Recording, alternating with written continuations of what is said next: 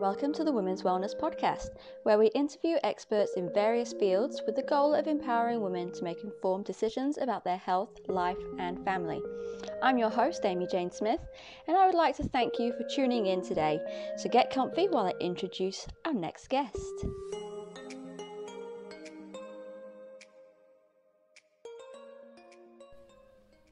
Hello and welcome to the Women's Wellness Podcast. My name is Amy and I'm your host, and today is another frequently asked question. So, this is a nice short episode for you, only five minutes long, maybe 10 minutes.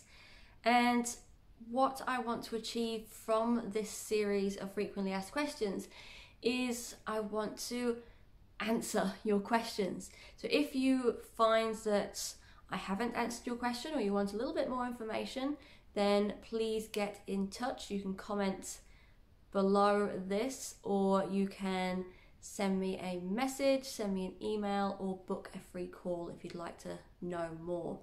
But please subscribe to this channel because you will get notified then whenever I release a new episode.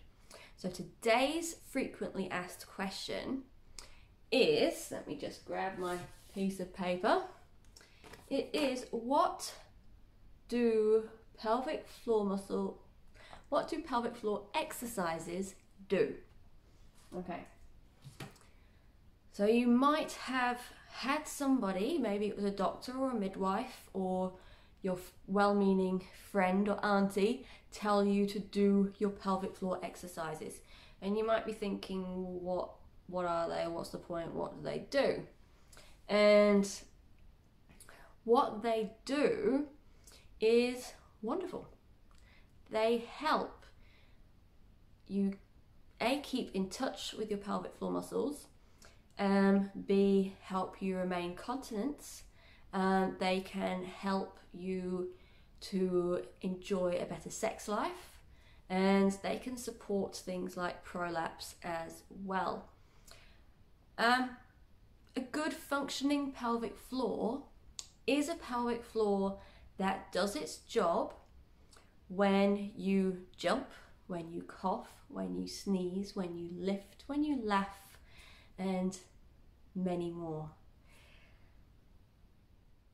What it does, so if I use my hand as an example, it's it's a sling that sits at the base of your pelvis and when you cough or sneeze or run, we'll use run for example, or jump if you're doing jumping at the gym, it bounces and it flexes.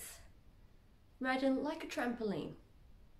So you're bouncing on a trampoline and as if you're your internal organs and your pelvic floor is the trampoline. So when you bounce, it goes like this and it bounces and it springs back Okay, so this is what's happening inside our bodies as we, if we were jumping up and down, as we were running, anything that causes our organs to kind of go poof and bounce and fall down as we jump, and that impact, the pelvic floor is absorbing that impact. Imagine like really comfy shoes, they help absorb impact when you're running, things like that. So that's what the pelvic floor does. And over time, dysfunction can occur where you may have had trauma or through lifting a lot of things and maybe holding your breath, mismanagement of internal pressure, um, childbirth, um, obesity, having lax um, muscle tissues over stretchy muscle tissues, being hyper flexible, all of these things can affect the pelvic floor over time, and injury and surgery and treatments of different kind can do that as well. And it can cause us to maybe notice incontinence or prolapse or just pain, maybe. And the pelvic floor exercises can help to strengthen those muscles so that when you do run, jump, exercise, lift, laugh, you don't have an accident of any kind. By accident, I mean incontinence of urine or feces, or, wind, or wind as well.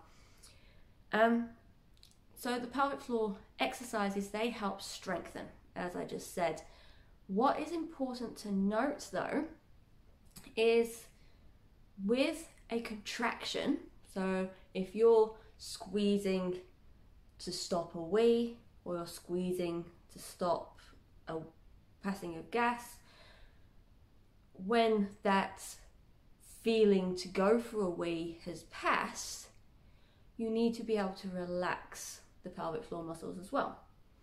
So if I was squeezing to tighten and then okay I don't need to go or now I'm at the toilet and I need to go the pelvic floor muscles need to go and let go so you're going for a wee you're holding on. You need to go to the toilet. So you sit down. You don't want your pelvic floor muscles to be on still. I'm holding a fist here for those just on audio. You don't want them to be really tight. You want them to be able to relax. So pelvic floor exercises aren't just about tightening, it's about coordination and making sure that the muscles can relax and let go when it is time to maybe have intercourse, go for a wee, go for a poo, or let a cheeky one rip. So all of these things, it does need to be able to relax as well and give and flex like a trampoline when you are running or providing impact. So that is what pelvic floor exercises do. I hope that answers that question. If you have any further questions, please um, book a free call and I can have a chat with you about this or anything else. You could join my free group where I answer questions in there also. I'll pop all these links in the show notes. And if you want help finding your pelvic floor muscles and making sure that they're working correctly or being able to check if they're working at all, you can also go to my website again, which I'll pop a link below, and you can find a pelvic floor physio near you. So, thank you for listening to this episode. I hope you found it useful, and I will speak to you again soon. Bye for now. Thank you for listening to the Women's Wellness Podcast. For links and show notes, please visit www.connecthealth.fitness forward slash podcast. I would love for you to subscribe to the channel so you get notified when we release our next episode, and please share with anyone you think might benefit. Thank you again. I look forward to seeing you soon.